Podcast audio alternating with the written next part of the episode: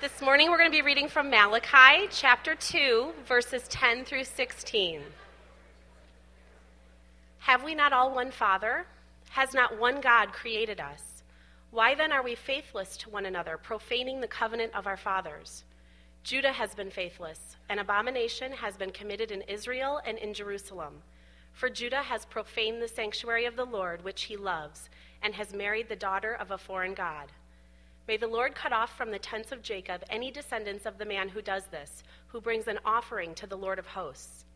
And this second thing you do you cover the Lord's altar with tears, with weeping and groaning, because he no longer regards the offering or accepts it with favor from your hand. But you say, Why does he not? Because the Lord was witness between you and the wife of your youth, to whom you have been faithless, though she is your companion and your wife by covenant. Did he not make them one with a portion of the Spirit in their union? And what was the one God seeking? Godly offspring. So guard yourselves in your spirit, and let none of you be faithless to the wife of your youth. For the man who does not love his wife but divorces her, says the Lord, the God of Israel, covers his garment with violence, says the Lord of hosts.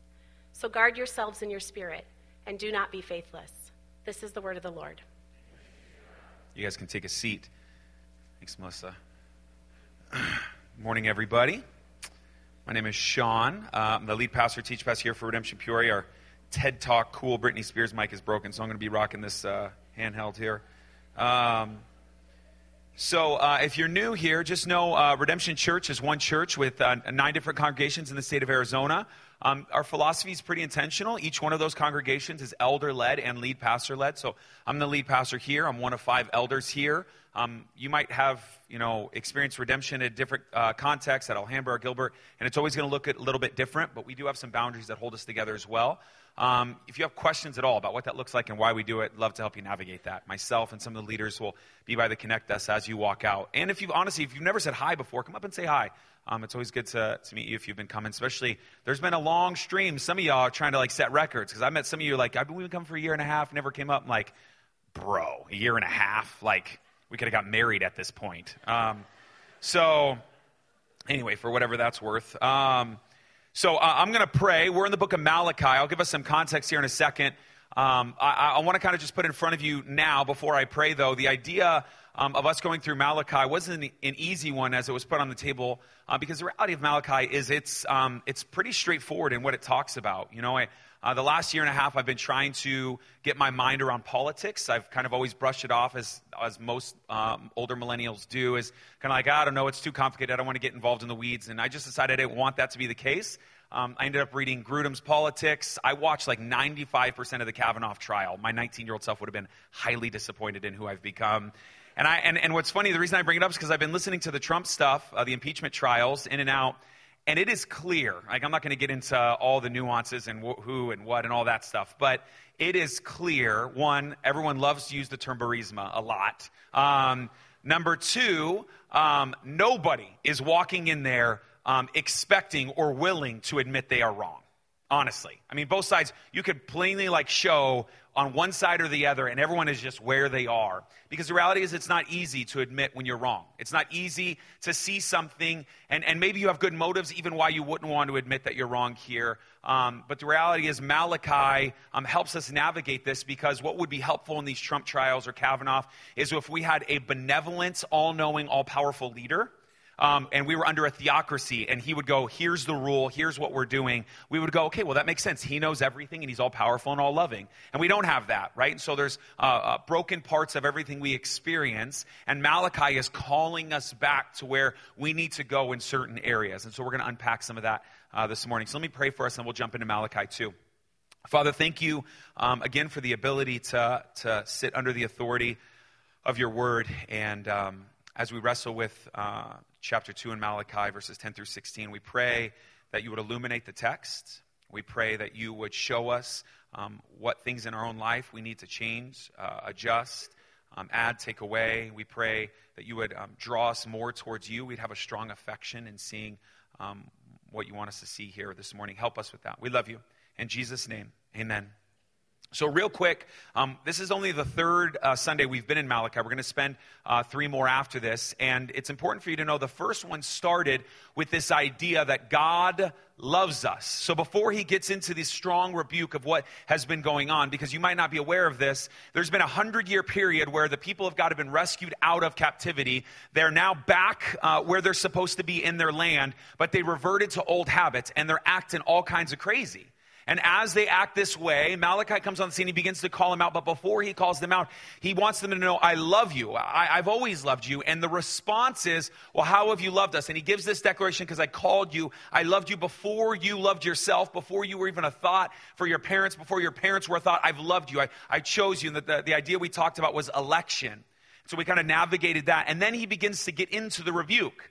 And from there, what we found is Chris, who was up here last week, who I thought killed it, um, he, he, gave us this idea and put in front of us that um, this whole thing needs to be starting with the leaders. The leaders are the first people I'm going to address, and there's compromise in the house of Judah with the people of God. And compromise isn't okay.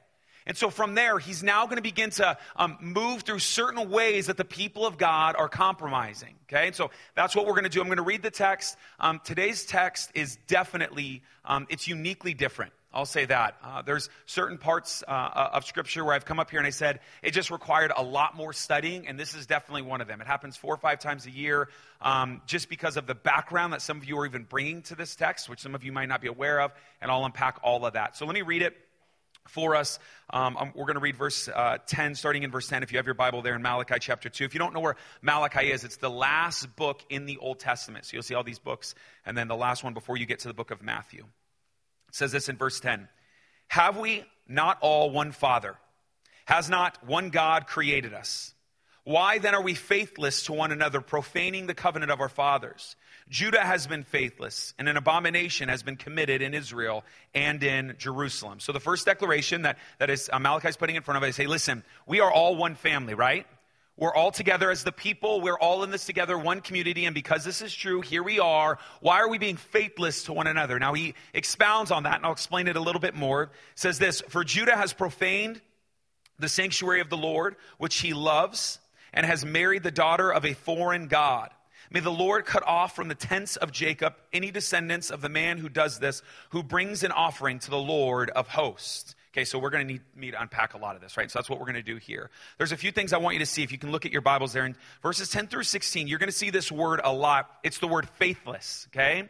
And um, if you have a different translation, as a matter of fact, I, I, think yeah, I wrote these down. If you have the NASB, the KJV, and the uh, HCSB, if you have one of those translations, you actually, I think those translations do a better job of unpacking this Hebrew word than the ESV does, because I don't think faithless. I know why it's there, and I can see why it's there. But if you think faithless, you think there's something you should be doing and you're not doing. And I don't think that's what's happening here. God is calling uh, the people of God on the carpet, not because of necessarily what they're not doing doing, but because they're, they're doing something in comparison to what they should be doing. And your translation, I think, is a better word there. And this is the word that I think would be uh, better to put in there treacherous. Why is the people of God, why, why have they been treacherous? To one another. There's an intentionality of I am intentionally not doing what I'm supposed to be doing. Not, not just lazy, I'm intentionally um, going after this one community, these people in this community. I'm not just being faithless, but I'm being faithless to something intentionally towards a covenant. So when we read this, for Judah has profaned the sanctuary of the Lord, for he loves and he's married the daughter of foreign God, a foreign God we're going to unpack, but the idea is it's not just, I don't know, we're lazy and foreign gods kind of came into the scene and we're just marrying other women. No, there's an intentionality of pursuits uh, in, in, in, what we see here. So, uh, let's go to 13, and then we're going to uh, unpack all this. We're actually going to go through this, and we're going to have to go on a, a pretty large side tangent uh, for us to understand what's going on in this text. But we don't have a lot of clarity as so far the background of what, what what's happening. Are people leaving their wives for foreign god uh, women, and uh, we don't know what's going on. And the second thing you do, you cover the Lord's altar with tears, with weeping and groaning, because he has no, uh, no longer regards the offering or accepts it with favor from your hand. But you say, why does he not? Um, the week, if you were here the first week, I said there's going to be a cadence to the book of Malachi. There's six times where there's a declaration on behalf of the Lord. It says, You're doing this. And then there's a, uh, the cadence is you know that he's kind of changing topics as the Lord says, You're doing this. Then the people of God say, Well, how have we done this? And then God begins to explain. And our declaration here that you can see there in, in verses 13 and 14, uh, the declaration, the first declaration is you go to make these offerings, but God's saying, I don't accept them. So I want you to imagine we just sang worship, and worship is such a just worship is such a beautiful moment if you're having like what Josh was explaining in moments of like just off and you just sing to the Lord. There's something beautiful about that. Unshun, back to here, okay? Um, so, so there's, there's something, something to be aware of that we can see here that the people of God are bringing this offering, right? Now imagine us singing to the Lord and God saying, I don't care what you have to say. You're, you're trying to worship with all of your heart, you're trying to pray, and God says, I don't want to hear your words. And so the people of God in this moment go, Well, why don't, why don't you accept our offerings? How, what's the reason? And then from there, he explains the reason. Okay, so this is what we get in verses 14 through 16 because the Lord was witness between you and the wife of your youth, to whom you have been faithless. That word treacherous there. Though she is your companion and your wife by covenant, did he not make them one with a portion of the Spirit in their union?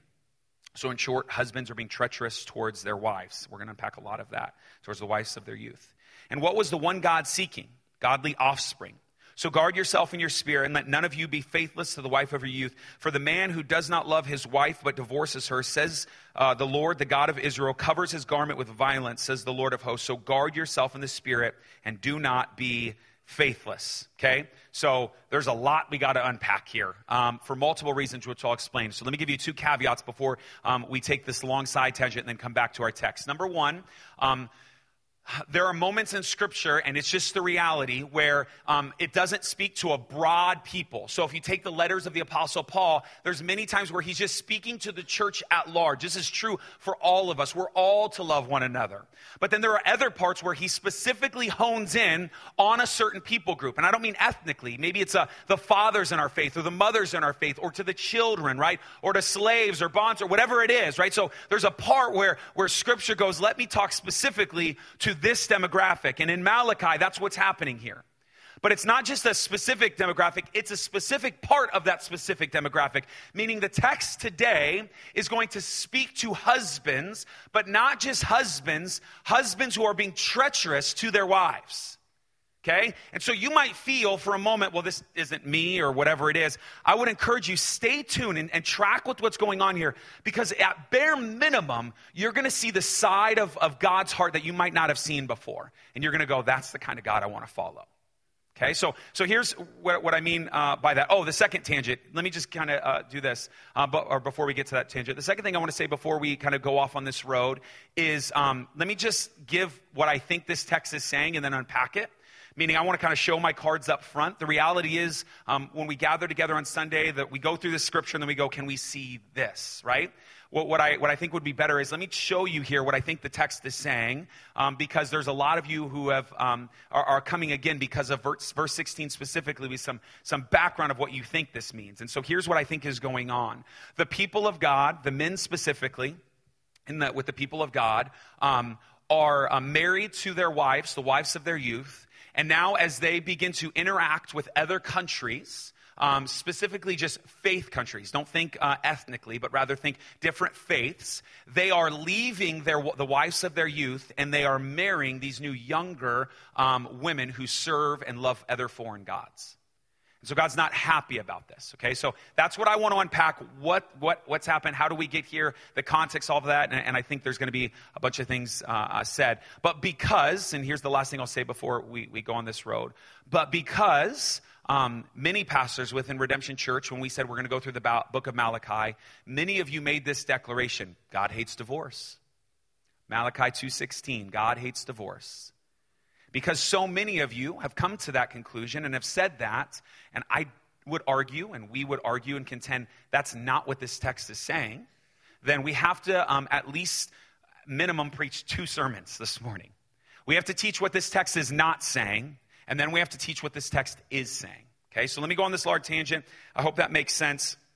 But as I said, if you want to uh, uh, open there, look specifically at verse 16. Okay, we're going to unpack this, and, and I want to uh, get behind what, what this is, is not saying here. Um, so in the ESV, it says this For the man who does not love his wife, but divorces her, says the Lord. Now, if you kind of grew up with a different translation, now, since I gave before the NASB and the, the KJV and the HCSB uh, some love before, uh, let me, let me um, go against them for a second. Um, in, in verse 16, if you have the NASB, you're going to read the words, For I, being God, I hate divorce. If you're old school and you have the KJV, you're going to see that it says, He, God, hateth putting away, which is hates divorce. In the HCSB, it says he hates divorce, the divorce of his wife. Um, in the NIV, if you have the NIV uh, 2011 version, it says this the man who hates and divorces his wife, which is, let's just be honest, here's the reality. There's a lot of different translations there. The different translations, in one moment, it feels like God is saying, uh, He hates divorce, do not get divorced. The other side, especially the NIV, let me read it to you again. The man who hates and divorces his wife, it seems like the hate is put on the man towards his wife. And so we just got to stop and go, what is this saying? Because what it is saying is really, really, really important. Let me read a quote to you from Gordon P. Uh, uh, Hugenberger, legit last name, let's admit it. Um, the Hebrew text of this verse is one of the most difficult passages in the Old Testament to translate. This verse is strongly disputed. So, as we're going to unpack this, I want you to know it is not easy to unpack this, but let me give you a little bit of history of where, where this uh, verse has come from. If you're new to the faith, like I was when I got saved in high school, you're not going to be aware of any of this, so let me open your eyes for a second. Um, for the last hundred years, this verse has been used not just exegetically the wrong way, but it's used in application the wrong way what we have experienced in the history of being a pastor, not my own experience um, once actually, but multiple men who are, have been before me have experienced a husband in a situation who is abusive towards his wife, and the wife being stuck in that marriage. Um, verbal, physical, mental, financial abuse. And in this, this woman feeling stuck because the husband would declare Malachi 2.16, God hates divorce. Don't get divorced. Don't get divorced. And it's not just from the husband, but as the woman comes in moments, some of the stories that I've been reading and hearing, quite literally, physically, black and blue, sitting at the pastor, the pastor then making the declaration, which this is always where we go. Let's get into a conversation of separating, but not divorce. And then the woman eventually kind of being put back in that situation. All because of this declaration, God hates divorce. So let me make a, a, a, first, maybe provocative statement. Nowhere else in Scripture does it say, and I don't think it says it here, that God hates divorce. To be clear, the things that God hates, He always hates. And what we find in Scripture a lot is there is exceptions to divorce. So we got to begin to at least unpack that.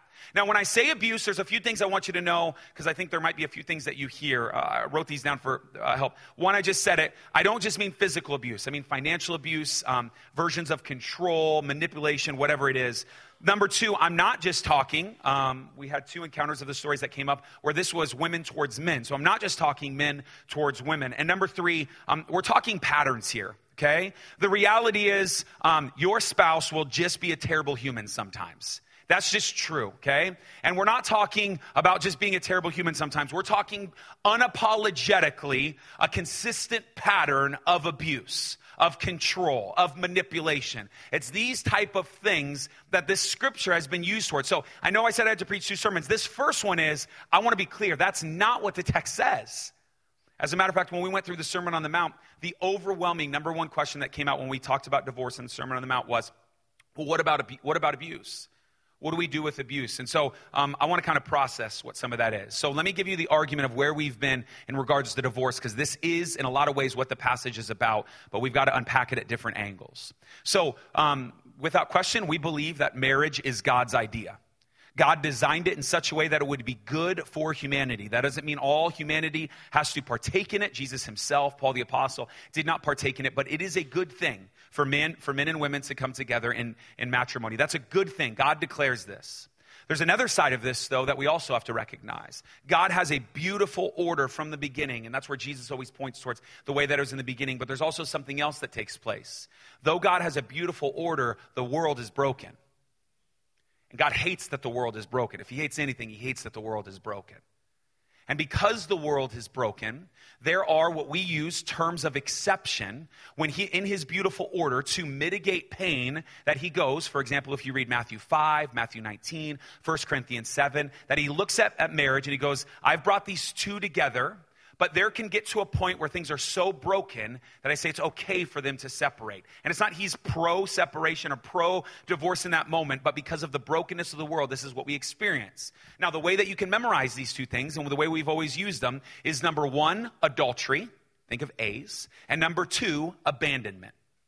It's the way that we've always processed this. The first idea is that um, if you are married to someone and they commit adultery against you, they sleep with someone else, then you are free to uh, uh, divorce them. And I'm going to read that text here in a second. The other side is in 1 Corinthians 7 that if you're married to a non believer, that non believer wants nothing to do with you and the faith that you hold to, and they abandon you. They don't take care of you. And I would even argue um, this could be some versions of Exodus 21, even if you are believers, which we're going to unpack here in a second, the idea that as they abandon you, then you are free you're free.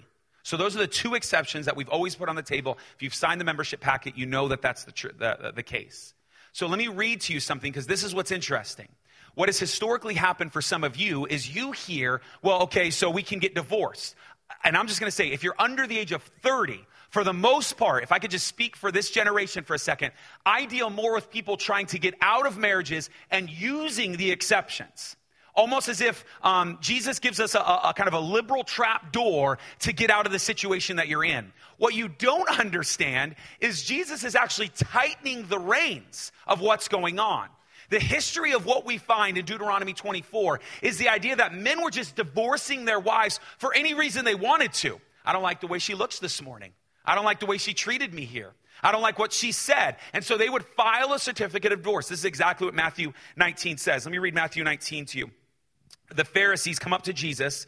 This is what they say. And the Pharisees came to him, being Jesus, and tested him by asking, Is it lawful to divorce one's wife for any cause? He answered, Jesus is so legit. Have you not read that he who created them from the beginning made them male and female? And he said, Therefore, a man shall leave his father and mother and hold fast to his wife. He gives a quick, quick theology on marriage, and the two shall become one flesh, referencing back to Genesis 1 and 2.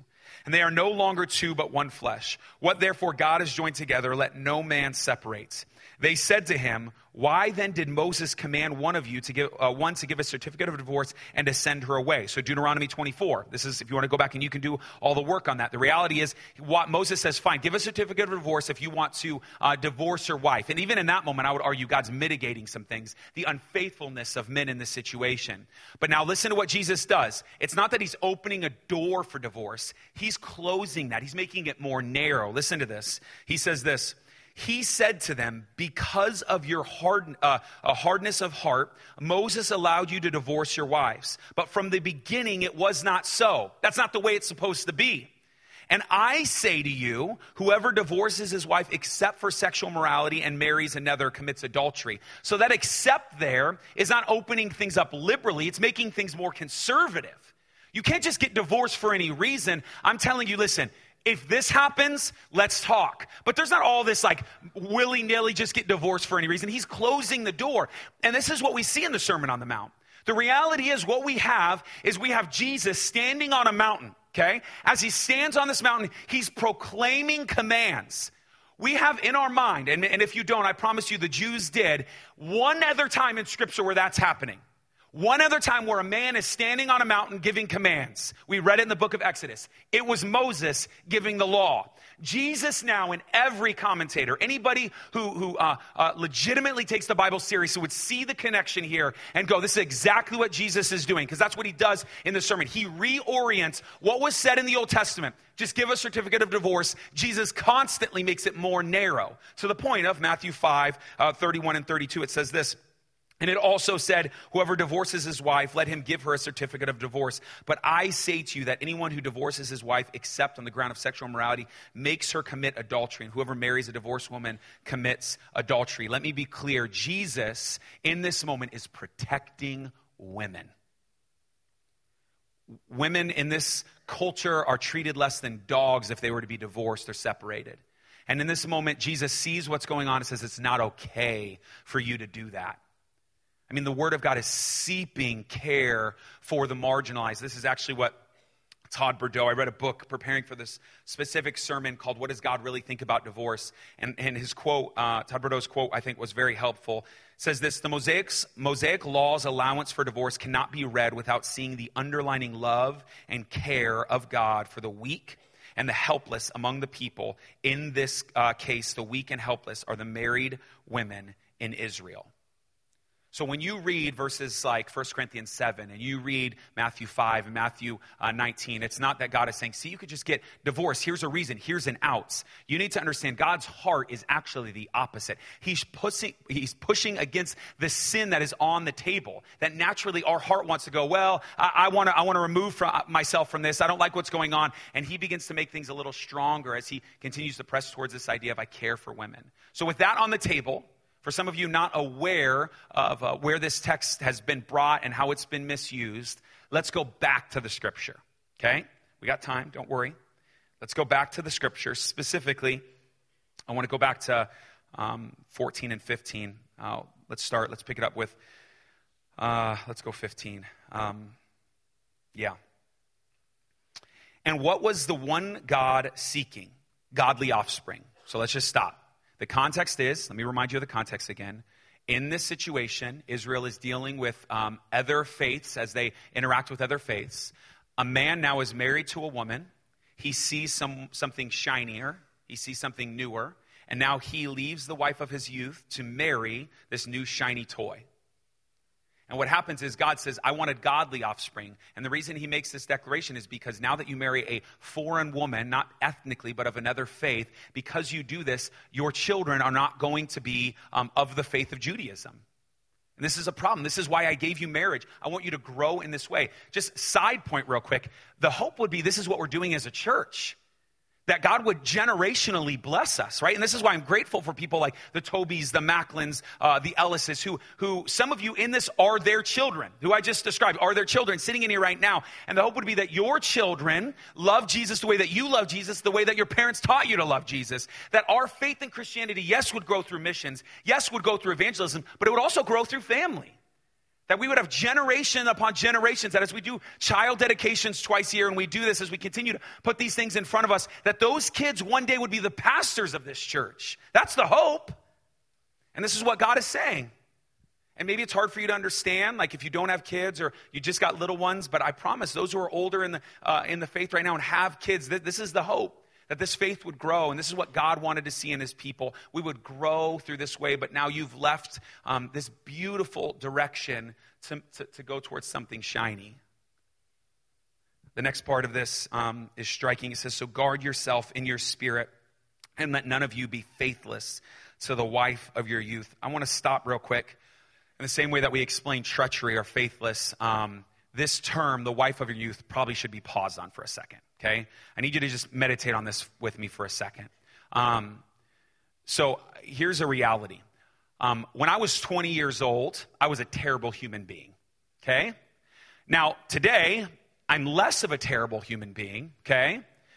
But the, the, the reality is, in the course of that time, the wife of my youth was with me. And you know who didn't leave me when I was a terrible human being? The wife of my youth. You, you know who was there when I had strong anger outburst tendencies? The wife of my youth. You know who's there like when I went off like the rail spiritually? I felt like we weren't doing enough. I'm just, I'm, I'm ready to move. I'm quite literally ready to move our family to live in tents in the desert. That's how like I want, that's the direction I want to go. And you know who endured that? The wife of my youth. When I punched a hole in the wall because I wasn't getting sleep when I was younger, you know who was there? The wife of my youth when I was demeaning, when I was demanding, when I was a jerk, unloaded in unsanctified ways as I continue to just uh, berate her in all the wrong ways when we were teenagers. But you know who stuck with me through all of that? Who, who now, because of her, through the work of the Holy Spirit, watching her work and continuing to take that from me, who was always there, the wife of my youth. Now, I want you to imagine for a second at this point, I, I see the wife of my youth and I see all that she has seen in the unsanctified version of who I am. Now, the, the reality is, this is true for your kids, and this is true for the, wife, the husband of your youth. It's all true, but at least for my situation that I'm putting in front of us and the text that's here, the wife of, uh, uh, of our youth, the wife of my youth, has endured a lot. As she bore my children, those kids did things to our bodies that I'll never understand. All the moms in the room say yes and amen, right? Now imagine for a second I see a 20 year old girl walk in. And she doesn't believe in Jesus, but I like how she looks. And I want you to think for a second how awesome she might think I am because she sees a 15 year, a 20 year later version of Sean Myers. She, she doesn't see who I was long ago. You know who endured that? The wife of my youth. She got the unsanctified version of who I was. And so now I see this woman and she thinks I'm awesome. She doesn't know what I did. Now imagine how treacherous, how treacherous it would be for me to leave the wife of my youth for this new toy. God is angry. God is angry. This is something he absolutely hates, and it's not okay. So when we see this again, we, we read, for the man who does not love his wife but divorces her, says the Lord, uh, uh, says the Lord, the God of Israel, covers his garment with violence, and says the Lord of hosts, so guard yourself in your spirit and do not be treacherous. You know, it's interesting. Um, the ironic, sad tone of this text and that garment of violence is that women are now staying uh, with husbands because of the, the, the idea of God hates divorce. And God is looking at this going, man, this is not right. I hate that this is going on. And, and, and now I want to ask a question. A question that could be put on the table is, and it's a question we're probably all wrestling with, and we all do wrestle. Well, then, does abuse count if they were putting these two sermons together. The first one being that it's not right for men to leave the wife of their youth, to divorce them for whatever reason. But the other side, how the text has been used. If we're putting these things together, then could abuse be considered divorce? Could it be considered divorce? And at that, um, not only that, could it actually be used as divorce, but I think there's even a better question. Um, does God hate divorce? As we see, like the text, what do we do with these two texts? And I'll first and foremost say this we really like rules as humans, um, especially the religious in the room. And that includes my own heart at times. There's many moments where I go, just tell me what to do, and I'll just do it. And so when we read this text, we want to go, okay, so wait, we're allowed on adultery? Well, is adultery, he looked at porn, therefore he did, because if he looked at another woman with lust in his heart, that counts as adultery. Is it abandonment? I mean, well, he didn't pay the bills, he's gone a lot. Is that abandonment? And there's a lot of wrestling here. And so um, I want to answer the question with Does God hate divorce? And is a, abuse, could it be a version or, or a reason to get divorced? My answer to you is maybe. Maybe. Uh, we've, we've been wrestling with this idea at a lead team level with all the, the lead pastors of redemption um, for multiple reasons, but one of which, when we come across texts like this, what we're finding is believers, men in the room specifically, and it's true for women as well, but men more so, um, are in the room, and, and what's happening is, as they're holding their wives because they can't divorce and because of Malachi 2.16, what we're seeing is um, they are not um, quite literally abandoning their wives, meaning they are providing, but they seem to, as we see in the text, abandon the covenant they made with her by abusing her. And so the wrestle then becomes, as we're asked, can I get divorced? We're, we're, we turn it back onto the man. We go, you need to stop doing this. At which point, if he says, I don't think I need to stop doing this, then we would call him out and we'd say, listen, you're not acting as a believer. And now you can see how we begin to move towards abandonment. But it's not easy. Matter of fact, as we work through our, our membership packet, one of the lines we had to add, we said this in our membership packet. It says this Biblically, divorce is permitted but not required on the grounds, and you'll see this, of two things sexual immorality, so adultery, and abandonment. Now, we had to add this line because this is what we've ran into multiple times. We believe physical, sexual, and other types of abuse may be considered a form of abandonment. We, have seen this where maybe you're not abandoning, like she's stuck with you. Yes, you're not getting divorced, but you've abandoned the covenant you've made with her. So, so it's not easy. I'm not telling you it's easy because we can have conversations. We'll let him separate for a while, let him get help. All those things on the table. That's why I say maybe. But there are two things I do want to leave you with that, that are pretty, pretty for sure in this text. The first one is this. So God might hate divorce, but he definitely hates hypocrisy and abuse. Um, as a matter of fact, Jesus is most against the hypocrites. I have a list for you. I want you to think through this if you can, um, because I think there's one thing we can all know for, for sure that not, um, not all hypocrites are abusers, but what I have found to be true is all abusers are hypocrites. And those of you in the room who are abusing your wife in one of these ways, in a controlling, manipulative way, and you're in this room right now, um, you're acting hypocritical. The way that you're treating her now and the way you treat her when you get to the car is atrocious. So I just just something to think about. Here's a list. Do you only open the car door when you're at church or around someone else and they see? I'm not saying, well, you don't, you do that and that makes you an abuser. I'm saying these are signs. These are, these are things that you go, hey, which ways are you being uh, hypocritical? Some of the guys are going, oh my gosh, what have I done? Okay? I'm saying these are, these are seeds that go, why are you doing it in front of people only? Signs of hypocrisy. Do you act and pray one way at church and act another way at home? Do you serve regularly at church and unapologetically use porn at home? Unapologetically is the key word there. Do you use porn and manipulate your wife into doing things that are uncomfortable to her? Do you insist on your wife submitting but not providing sacrificial love for her? Do you keep her isolated from her friends and make others think she's unspiritual? Do you compliment her at church but call her names at home? When you get mad, do you always blame her? These are just seeds. These are ways that you can think through and process. But here's what I want to, I want to put in front of you. It is clear that men are acting treacherous, intentionally mistreating their wives, and if they're using divorce in this instance to do it. But I want to say to you, if you're in the room, and, and statistically it is within the church, at least if Barna's right, one in four to one in 10 men, somewhere in there, which just, there's got to be at least 10 to 20 of, of the men in the room right now are acting not just uh, in, versions of, of seeds, but you know you're acting treacherously. You know your wife right now is sitting next to you and she knows you're abusing her. Okay? Just statistically, it's on the table in this room right now. So if that's the case, let me just, in love, I say this in love, is, and, and maybe you don't hear it in love, but please hear this in love. You need to be afraid.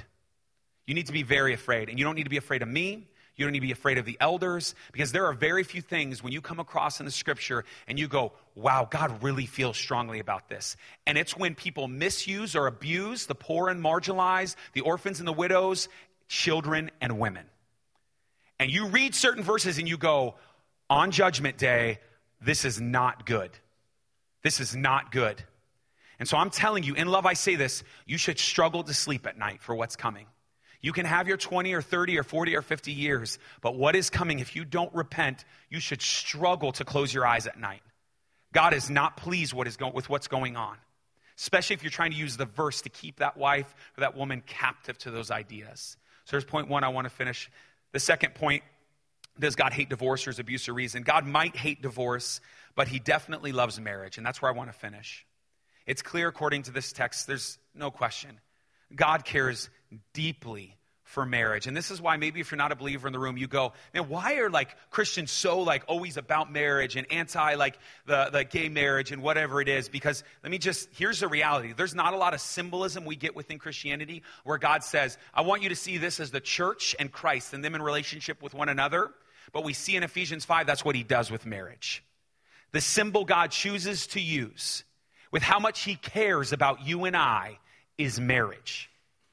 God desperately cares. And so when there's a treachery involved, Jesus says that's not the way it's supposed to be done. You want to know the way it's supposed to be done? My life is given away for Candace. What is best for Candace? What does she need? I'm the biggest servant. I should be the biggest servant in my household. You understand?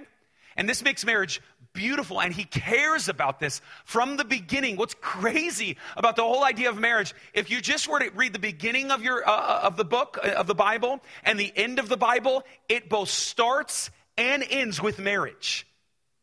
This symbol that we have, God says, this is something that, that shouldn't be broken. This is something that we shouldn't find faithlessness in. This is something that I care deeply about. So you care about it. You fight for it. You work on it. You continue to press into all the ways that I'm telling you marriage is supposed to look. My prayer would be that that's exactly what we do. We hear the declaration in here, and yes, it is true to husbands, but it is also true to wives. Some of you in this room, even your, your wife has left you and you've been abandoned. So it's true for, for both spouses. But I, I want to declare, regardless of all of those things, we can at least affirm, according to this text, God cares about the covenant you make with the husband or the wife of your youth. Pray we would too. Let's pray.